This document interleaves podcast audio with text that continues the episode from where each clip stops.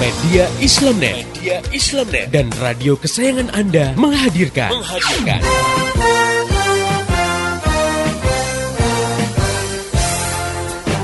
Voice of Islam. Voice of Islam. Voice of Islam. Di satu sisi diyakini bahwa perbuatan judi dan semua bentuk kemaksiatan itu diharamkan oleh Islam. Itu juga banyak yang sudah tahu. Namun di sisi lain, umat Islam sendiri tidak memiliki kemampuan untuk melarang kegiatan seperti itu. Karena sebenarnya kalau orang paham Islam, maka tidak akan dia punya pendapat wanita harus bekerja karena Islam tak pernah mewajibkan wanita untuk bekerja yang wajib bekerja itu laki-laki hmm, karena mereka iya. wajib menanggung nafkah keluarganya. Jadi sebenarnya hukumnya wanita bekerja itu mubah, hmm, boleh ya, jadi tidak dosa. Pemanfaatan tenaga nuklir apabila dipergunakan untuk kemaslahatan umat seperti penggunaan sektor non energi dan energi tersebut, maka hukum Islam memperbolehkan bahkan menghancurkan. Namun apabila digunakan untuk tenaga nuklir yang sifatnya menghancurkan kehidupan, dan menimbulkan kerusakan di muka bumi, misalnya seperti senjata nuklir, maka hal ini tersebut haram hukumnya. Allah Subhanahu wa taala mencela tindakan merusak dan orang-orang yang membuat kerusakan di muka bumi.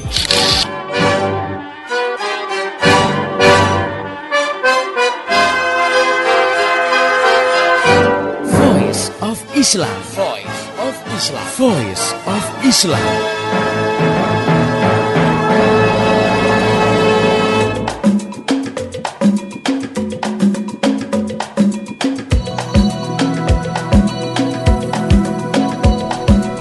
Halo Indonesia, Assalamualaikum warahmatullahi wabarakatuh. Jumpa lagi dengan saya Purwa Ariandi dalam program Voice of Islam Kerja bareng media Islamnet dengan radio kesayangan Anda ini.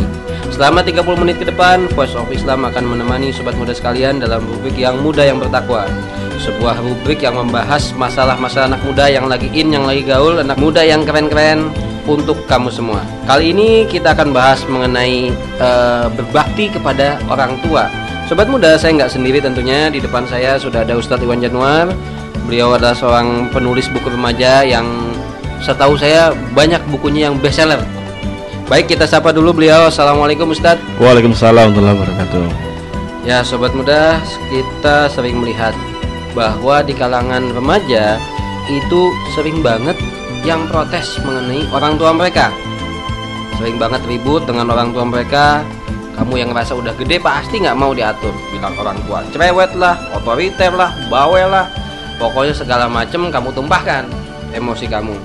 Nah padahal bisa kita lihat bahwa orang tua itu adalah satu yang harus kita eh, hormati satu yang harus kita berbakti kepadanya. Tapi jangankan berbakti bahkan sampai ada anak yang saking kesel dengan orang tuanya sampai ngebunuh orang tuanya.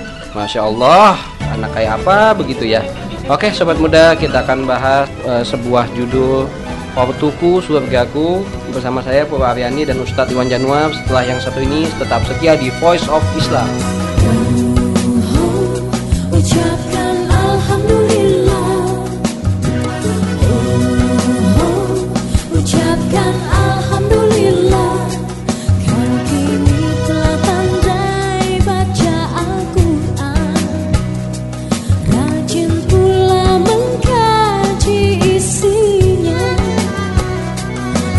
Sedikit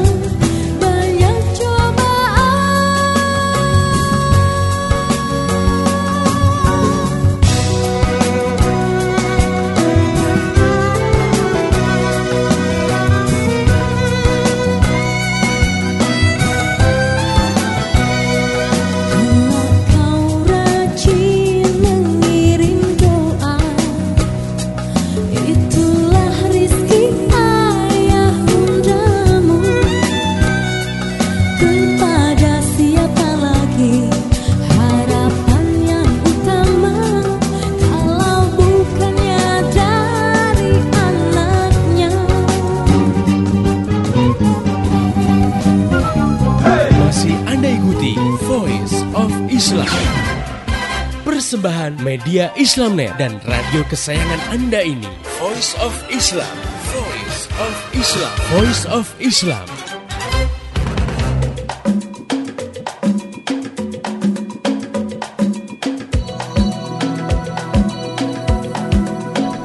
Masih di Voice of Islam kerja bareng media Islamnet dengan radio kesayangan anda ini Sobat muda sekarang kita sedang berada di rubrik yang muda yang bertakwa Kita sedang membahas mengenai berbakti kepada orang tua dengan judul Ortuku Surgaku. Saya Purwaryandi dan Ustadz Iwan Januar akan menemani kamu dalam 30 menit ke depan Insya Allah uh, Kita sudah tadi sempat kita bahas sedikit bahwa banyak anak muda itu yang menganggap ortunya itu bawel. Nah sekarang Ustadz kenapa sih ortu tuh kok di mata anak muda di mata remaja itu terbilang bawel? Hmm. Kadang-kadang disebut bawel bahkan ada yang menjuluki orang tuanya disebut nenek lampir katanya gitu Oke, eh, mas sebetulnya masalah komunikasi ya. Jadi kalau eh, banyak remaja yang ngerasa ortunya itu bawel, rese, cerewet, sok ngatur segala macam, ini karena sudah ada perbedaan komunikasi antara remaja sama orang tua. Nah nanti kamu yang remaja bakal ngerasain sendiri.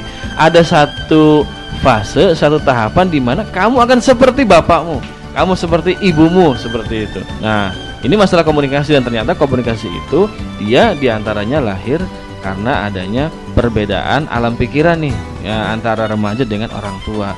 Satu sisi kalau remaja kan pengen pengennya coba-coba, pengen free, pengen bebas. Gue pengen cobain ini pengen cobain rokok, pengen pulang malam, pengen bawa motor kebut-kebutan. Sementara kalau ortu kan pikirannya, wah jangan pulang malam, ntar sakit, paru-paru basah gitu ya, kena flek begitu. Atau juga "Mm, jangan kebut-kebutan bahaya gitu kan. Nah juga jangan jangan begitu, karena orang tua sudah melihat ini memang punya pengalaman dulu itu seperti demikian dan memang secara fakta itu tidak baik. Kalau dikatakan orang tua bawel, sebetulnya lebih karena disebabkan ortu kamu itu sayang loh, care banget sama kamu sehingga ortu memberikan pesan, berikan nasihat, berikan petunjuk. Cuman ya banyaknya pesan-kesan itu ditanggapi oleh remaja. Bawel amat sih ortu gue gitu kan. Gini-gini dilarang gini-gini kasih nasihat. Belum apa kasih nasihat segala macam begitu. Padahal itu ada salah satu tanda dari kecintaan dan sayangnya ortu sama anaknya. Dan sebetulnya seharusnya sih kamu tuh bersyukur kalau ortumu tuh masih care sama anaknya. Karena tidak sedikit remaja yang justru kehilangan kasih sayang orang tua. Jadi ketika mereka ada di rumah atau nggak ada di rumah ortunya nggak pernah mikirin mereka nggak pernah juga memberikan pesan memberikan eh, nasihat segala macam. Itu lebih berbahaya. Nah sekarang pilih mana nih? Pilih ortu kita ini eh, penuh perhatian atau pilih ortu kita cuek gitu kan membiarkan anaknya eh, berbuat apa yang dipengenin nah tentu kalau kita melihat dari sisi positifnya ya lebih seneng andai kata kita punya ortu yang banyak memberikan perhatian. Makanya pilihannya bagi kamu semua sobat muda. Kamu itu mau dicuekin ortu atau mau disayang ortu? Ortu yang perhatian atau ortu yang nyuekin? Kasihan deh dicuekin. Ya nggak Ustadz iya betul. Nah, sekarang yang saya pengen tanyain, kalau kita ngadepin ortu yang bawel, kadang-kadang kan suka bikin panas kuping juga. Iya. Nah, gimana tuh? Ah, ah, gini aja pertama ya kita dengerin deh gitu kan dengerin omongan ortu. Sambil kita harus positive thinking ya kalau agama bilang harus husnuzon gitu kan. Karena bisa jadi apa yang disampaikan sama ortu itu ternyata mengandung sesuatu yang manfaat banget buat kita. Karena jelas ortu kan dari segi pengalaman menang dong ya, umurnya lebih tua daripada kita gitu kan. Nah, jadi dia punya pengalaman mungkin pengalaman dia pribadi atau pengalaman juga orang lain yang dia tangkap dan itu ingin dia bagi pengen dia share gitu loh sama anak-anaknya. Ya misalkan tentang bahaya rokok bahaya teman-teman pergaulan. Oh, kamu nggak patut deh punya teman kayak gitu pakai anting gitu kan celananya udah sobak-sobek segala macam gitu. Ah jadi waktu sebetulnya dia ada pesan-pesan positif yang nyangkut eh, di dalam pesan-pesannya. Nah kita makanya menghadapinya pertama harus positive thinking bahwa itu adalah mengandung pesan-pesan yang muatannya positif begitu terus yang kedua ya ya kita tetap sabar diam dulu. Jangan main nyela aja gitu ya dari omongan ortu karena sering kali kita nggak tahan kan. Ortu ngomong gitu kan wah gini gini gini gini. Aduh kita pengennya nyela gitu kan pengennya kita ngebalas omongan ortu nah padahal kalau kita nyela ngebalas itu nggak beresin masalah. Dan akhirnya justru memperpanjang masalah gitu kan. Dan makin membuat ortumu itu yakin kamu tuh nggak pantas kayak begitu kan. Nah jadi di sini yang kedua kita dengerin aja begitu kan. Nah kalaupun ada sesuatu yang pengen kita sampaikan bahwa oh kita nggak gitu kok pak kita nggak gitu. Ah itu sampaikan dengan ah, nada yang baik gitu kan nadanya rendah juga. Pilih kata-kata yang baik wajah yang juga tenang ekspresinya nggak sambil wah bibir monyong ke depan kayak bajai atau kayak bemo gitu kan. Sampai tenang aja. Dan uh, mungkin cari waktu di mana ketika orang tua udah beres ngomong. Jadi jangan pas nyela orang tua ngomong kita nyela interupsi gitu kan kayak ngotot DPR aja. Mendingan tunggu beres baru kita ngomong. Dan nah, tetap tunjukkan pada orang tua bahwa kita itu bisa loh jadi anak yang punya tanggung jawab anak yang baik. Karena orang tua akan senang dan akan memberikan tanggung jawab yang besar kalau anaknya itu memang bisa dipercaya. Ya udah Ustadz, uh, sekarang kalau kita lihat bahwa banyak di kalangan remaja muslim sekarang hubungan dengan orang tua itu satu hubungan yang bisa dibilang aneh gitu. Orang tua yang peduli-peduli banget sampai dibilang bawel. Yang nggak peduli nggak peduli banget gitu. Sampai anaknya mau bikin separah apa pun itu nggak dipeduliin sama sekali. Nah sekarang sebenarnya Islam tuh ngatur hubungan antara anak dengan orang tua itu sampai sejauh mana sih? Iya, Islam itu agama yang komplit banget ya. Bukan cuma ngatur hubungan kita sama Allah, tapi juga ngatur hubungan antara kita sama orang tua. Dan ternyata kalau nanti kita buka Quran dan buka keterangan dari sunnah Nabi SAW itu banyak sekali pesan-pesan yang Allah dan Nabi sampaikan buat kita agar berbaik-baik hubungan sama orang. Di dalam Al-Quran misalkan surat Luqman itu Allah katakan kepada kita nih Allah bilang kepada kita auzubillahi minasyaitonirrajim anis kurli wali walidaika wa ilayil masir. Hendaklah manusia itu bersyukur kepadaku kepada Allah dan kepada orang tuanya. Tuh di sini Allah menggandengkan rasa syukur itu bukan hanya kepada Allah tapi juga bareng kepada orang tua. Artinya memang berterima kasih ya bersyukur atas kebaikan orang tua itu nilainya setara loh dengan uh, syukur kita kepada Allah Subhanahu wa taala. Nah, di pada bagian awal ayatnya itu Allah juga bilang wawasoinal insanu biwalidahi ihsana. Allah berpesan memberikan perintah kepada manusia agar uh, berbuat baik kepada orang tua. Kenapa kita kudu baik sama orang tua? Jelas banget secara alamiah kita itu lahir dari rahim orang tua. Ibu kita terutama kan, ibu mulai dari hamil, melahirkan, dengan perasaan yang sakit yang tidak terkira gitu kan. Begitu lahir juga kita masih terus ya bikin repot orang tua. Kita dikasih asi di ya dimandikan segala macam ya dirawat diberikan penjagaan juga. Ini subhanallah.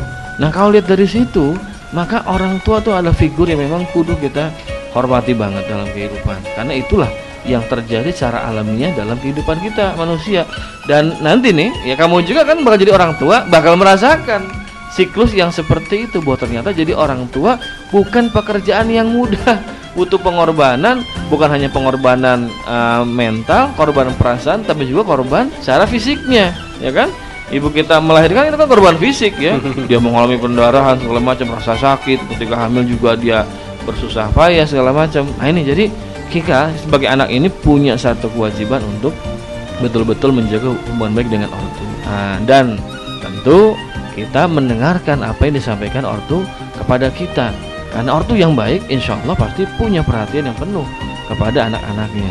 Jadi yang pertama nih ya bahwa kita orang tua harus baik itu nah ini eh, karena memang orang tua itu adalah pihak yang paling besar jasanya kepada anak-anaknya ya. Ada satu eh, pepatah ya di bahasa Indonesia itu kasih ibu sepanjang zaman kasih anak sepenggalahan. Yang namanya kasih ibu itu terutama itu sepanjang zaman. Selama ibu masih hidup itu pasti terus care sama anak-anaknya. Jangan kan anaknya masih kecil sampai anaknya udah punya anak lagi. Sudah udah punya cucu tuh ya.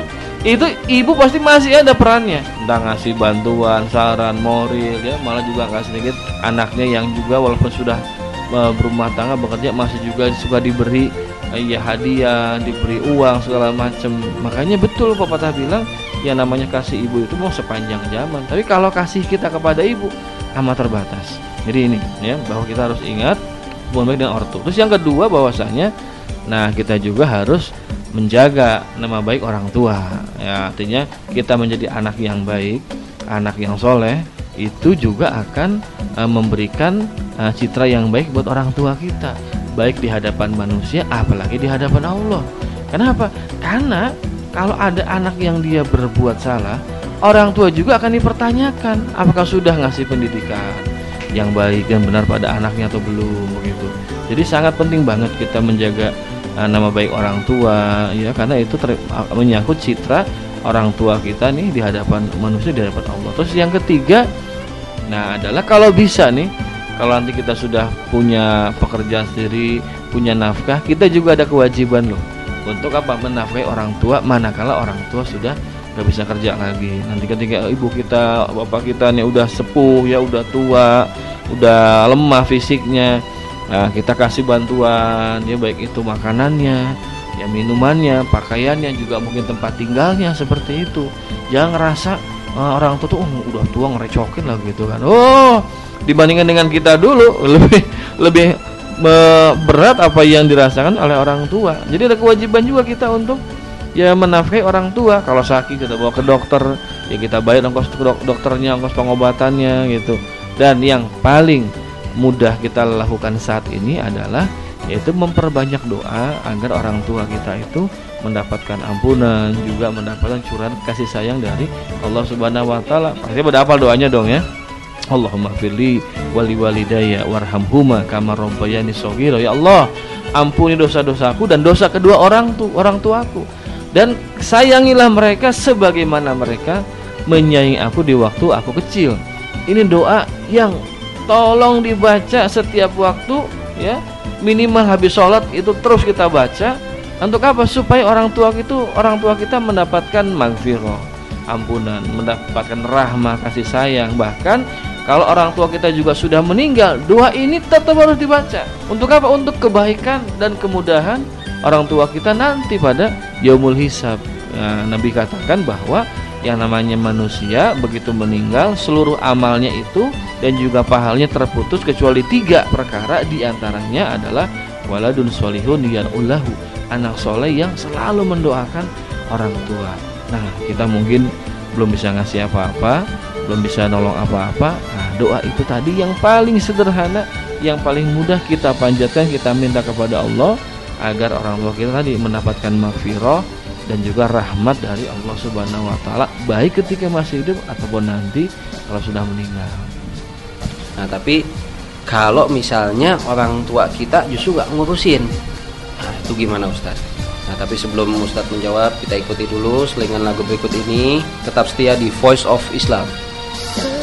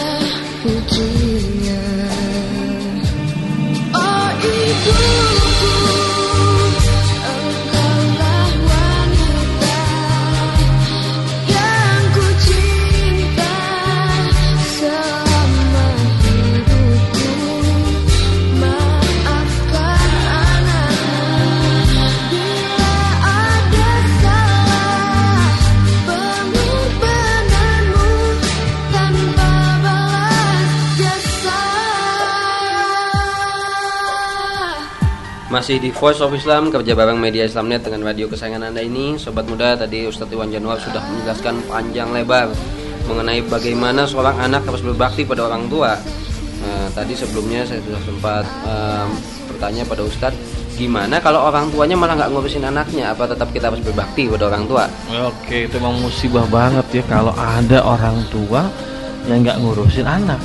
Yang jelas sih orang tua kayak begitu dia dosa dia dapat Allah ya misalkan nggak ngasih nafkah nggak ngasih makanan pakaian nggak ngasih tempat tinggal nggak ngurusin pendidikannya sakit nggak diobatin segala macam pokoknya nggak ngurusin ya walaupun cuma satu atau dua e, hal gitu itu jelas sudah merupakan dosa tuh di hadapan Allah Nah orang tua seperti itu jelas jangan ditur, jangan diikuti tingkah hmm. lakunya gitu kan. Tapi gimana sebagai anak nih? Oh sebagai anak ternyata tetap aja Allah meminta kita itu untuk uh, berbuat baik kepada orang tua. Nih contoh ya dalam Al-Quran lagi-lagi Allah bilang masalah ini Auzubillahiminasyaitonirrajim wa in jadaka an tusyrika bima laysa laka bi ilmun fala tutihuma wa sahibhuma fi dunya ma'rufan. Al-ayah Allah bilang begini dan kalau kedua orang tuamu itu menyuruhmu untuk mempersekutukan aku dengan sesuatu yang kamu nggak punya ilmu pengetahuan, dia nyuruh berbuat syirik termasuk juga berbuat maksiat yang lain ya, misalkan nyuruh anaknya mencuri, masang judi gitu ya, atau nggak nggak nggak ngurusin lah gitu ya. Bagaimana? Nah, Allah bilang fala tutihuma, jangan ditaati. Kalau nyuruh berbuat yang buruk tetapi tetap sohibhuma fid dunia ma'rufan. Tetap wajib untuk kita bergaul dengan orang tua secara baik-baik ya orang tua nggak ngurusin sering marah-marah ngomel-ngomel ngedumel. Yang nggak pada tempatnya. Nggak sholat orang tua kita nggak ngaji gitu kan. Atau berbuat apa yang nggak termasuk dosa gitu ya. Ternyata kita tetap diminta berbuat baik tuh sama orang tua. Tetap kita hormati itu ibu kita itu bapak kita juga yang dulu melahirkan kita yang dulu apa namanya mengandung kita tuh ibu kita bapak juga yang tetap dulu uh, mungkin menafkahi kita walaupun sekarang enggak gitu kan. Tetap ada kewajiban berbuat baik sama orang tua gitu ya. Jadi jangan pakai acara balas dendam gitu kan. Bokap gue jangan sholat ngapain gue sholat? Biar biar bareng kita masuk neraka nih. Waduh masya allah ya jangan kompakan bikin maksiat ya. Tetap ada kewajiban berbuat baik pada orang tua. Ya paling minimal tadi doakanlah agar orang tua kita ini bisa berubah menjadi orang tua yang baik gitu ya Nah, dan kalau bisa berikan juga nasihat, tausiah. Nggak sedikit loh. Ya, seperti para nabi ya, seperti Nabi Ibrahim pernah menasehati bapaknya supaya menyembah Allah. Atau para sahabat Nabi ya, Nah, seperti misalkan sahabat Nabi Waqqas itu juga uh, mengajak ibunya untuk masuk ke dalam Islam. Coba lakukan dengan cara-cara yang baik. Tapi kalau nggak bisa juga, tadi paling minimal doa itu yang kita panjatkan untuk kebaikan orang tua kita semoga Allah memberikan hidayah pada mereka iya terima kasih Ustadz memang ternyata seorang anak bagaimanapun perlakuan orang tua kita terhadap kita kita hmm. tetap harus menghormati mereka Wah, kudu ya, seperti kita itu. tetap tetap harus berbakti kepada mereka hmm. nah Ustadz kalau untuk menjaga hubungan baik hmm. punya tips-tips nggak Ustadz bagaimana kita menjaga hubungan baik kita dengan orang tua meskipun tadi baik orang tua kita cerewet hmm. atau orang tua kita nyuekin gitu kadang-kadang kan sebagai seorang anak kadang-kadang kita suka bingung yeah. gimana nyampein keinginan kita kita pengennya apa sih hmm. pengen jadi pembalap misalnya pulang malam ya latihan jadi satpam gitu iya. Ustaz. Iya, pertama jelas uh, kalau kita masih punya orang tua nih, itu harus bersyukur pada Allah. Karena banyak ya teman-teman kamu yang juga mungkin sudah orang tua tidak ada atau sudah nggak utuh, baik meninggal atau karena bercerai ya. Kalau belum bercerai masih ada, bersyukur karena masih ada orang tua ya. Nabi Muhammad SAW itu sampai mengatakan sungguh kecewa, sungguh kecewa, sungguh kecewa. Ya sangat rugi, sangat rugi sampai tiga kali. Siapa itu? Kata Nabi, man adroka abawaihi indal kibari ahadahuma au kilahuma falam yadkhulul jannah.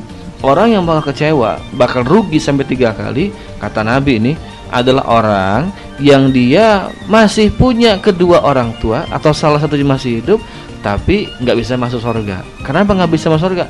Karena dia nggak berbuat baik kepada kedua orang tua. Maka yang pertama kita kudu bersyukur pada Allah bahwa kita punya orang tua banyak kan anak yang nggak tahu siapa bapaknya siapa ibunya gitu kan. Nggak jelas bapak ibu siapa. Kalau masih ada bersyukur pada Allah. Yang kedua harus positif thinking ya. Orang tua ngasih saran nasihat mungkin kedengarannya bawel tapi positif thinking lah itu tanda orang tua memang care ya. Sayang peduli sama kita begitu. Jadi tetap positif thinking dan dengarkan omongan mereka. Terus yang ketiga nah adalah kalau kita memang punya keinginan dan kemauan gitu kan ini alangkah baiknya kita ngobrol dulu sama orang tua curhat pak aku mau gini bu aku mau gini nih mah aku mau begini ngomong aja gitu kan. Dan kalau orang tua ngasih saran nah di sini agama meminta kita lebih baik mengikuti saran orang tua. Sampai nanti kalau mau menikah orang tua nggak setuju itu lebih utama kita memang mengikuti saran orang tua gitu kan itu sunahnya seperti itu. Tapi kalau kita melihat ini ada alasan yang bagus ya kita sampaikan dengan cara yang baik juga begitu. Dengan tepat uh, waktunya dan tepat juga kata-katanya. Terus yang berikutnya adalah tunjukkan bahwa kita itu adalah anak yang bisa dipercaya ya. Karena pepatah mengatakan sekali lancung ke ujian seumur hidup orang nggak percaya. Sekali kita bohong sama orang tua misalkan janji kita mau pulang sore tahu-tahu pulang sore besok hari harinya tapi gitu ya. Gitu. Jelas kalau gitu orang nggak bakal percaya. Maka jangan hianati uh, kepercayaan yang dikasih ortu sama kita. Ortu udah baik loh ngasih kita misalkan yang kamu dikasih motor itu kan. Nih nu sekolah supaya eh, nggak uh, macet gitu kan. Eh fotonya motornya pakai ngetrek gitu kan. Kalau pakai ngojek masih mending ya buat teman nambah jajan gitu kan. Kalau pakai ngetrek gimana gitu. Uh, dia betul-betul dijaga kepercayaan yang sudah ortu kasih sama kita gitu kan tunjukkan. Karena semakin kita bisa menunjukkan tanda kita bertanggung jawab ortu semakin percaya. Akhirnya ortu semakin mengurangi ya, nasihatnya petuahnya karena melihat kamu tuh bisa dipercaya. Yang paling ujung ya tadi jangan pernah pernah putus berdoa kepada Allah agar orang tua kita senantiasa mendapatkan ampunan kasih sayang diberikan hidayah taufik dijaga kebaikannya kesehatan dikasih panjang umur murah rezeki dan semakin sayang sama anak-anak wah ternyata Islam benar-benar mengatur antara hubungan orang tua dan anak dengan yang begitu indah ya Ustadz ya. Iya. Oke sobat muda sekalian kita juga akan menampung usulan-usulan kamu semua Baik usulan-usulan mengenai rubrik, usulan-usulan pembahasan Atau ada masalah-masalah yang ingin kamu bahas Silahkan kirim surat ke radio kesayangan kamu ini Atau kamu bisa juga SMS ke 0856 9492 4411 Atau kamu juga bisa kirim email ke media islamnet at yahoo.com Digabung semua media islamnet at yahoo.com Saya Papa Ariandi dan seluruh kerabat kerja yang bertugas Mengucapkan terima kasih pada Ustadz Iwan Januar. Ya sama-sama. Terima kasih juga kepada kamu sobat-sobat muda sekalian Yang telah setia mendengarkan acara ini Pesan dari kita Sampaikan apa yang kamu dengar ke teman-teman kamu semua. Insya Allah itu jadi pahala bagi kamu semua. Dan besok hari insya Allah Voice of Islam akan hadir kembali di waktu yang sama dan gelombang sama. Mari menimbang masalah dengan syariah. Assalamualaikum warahmatullahi wabarakatuh. Info teknologi, info teknologi, info teknologi. Berikut info teknologi dari konsultan komputer Purwa Purwa Ariandi. Info teknologi, info teknologi. Sobat muda, tentu banyak di antara kamu yang punya koleksi CD, DVD, atau VCD yang banyak. Dan tentu juga kamu juga pernah mengalami masalah dengan yang namanya CD kamu tersebut itu tidak bisa terbaca. Jangan sampai deh hal itu kejadian pada kamu. Ada beberapa hal yang bisa kamu lakukan agar CD, DVD, VCD yang kamu miliki itu tetap bisa dibaca sampai bertahun-tahun ke depan. Ada beberapa hal. Di antaranya yang pertama ialah simpan entah CD, VCD atau DVD di tempat yang aman dan terhindar dari kemungkinan tergores. Misalnya kamu selalu masukin kotak, jangan dilempar-lempar kembalikan ke tempatnya ke kotaknya yang rapi dan dipergunakan atau kalau nggak ada kotaknya kamu juga bisa manfaatkan tas-tas CD yang dijual dengan harga yang sangat-sangat terjangkau. Insya Allah CD kamu terhindar dari goresan. Kedua usahakan jangan menyentuh bagian bawah dari kepingan CD dan DVD karena yang namanya tangan kita pasti berkeringat atau berminyak. Maka ini akan meninggalkan noda dari sidik jari kita yang akan merusak baik kepingan CD atau DVD kamu dan juga akan merusak optik dari player kamu entah itu player DVD, player VCD atau CD-ROM, DVD-ROM yang kamu miliki. Yang ketiga, jika kepingan kamu, kepingan CD, VCD dan DVD kamu kotor, tergores, jangan sedih dulu, jangan kesal dulu, jangan murung. Kamu bisa coba bersihin dengan kain lembab menggunakan cairan pemoles atau pasta pemoles motor dan mobil untuk menghilangkan goresan-goresan halus pada kepingan CD atau DVD kamu. Insya Allah CD dan DVD kamu akan bertahan jauh lebih lama Kamu bisa lebih panjang lagi memanfaatkannya dan insya Allah manfaat. Info teknologi, info teknologi, info teknologi. Demikian tadi Voice of Islam. Voice of Islam. Semoga hikmah yang terkandung bermanfaat untuk kita semua. Amin, amin, amin. Ya Robbal Alamin. Kembali bisa Anda dengarkan Voice of Islam. Voice of Islam menghadirkan topik-topik seputar kehidupan kita esok hari di waktu dan gelombang yang sama.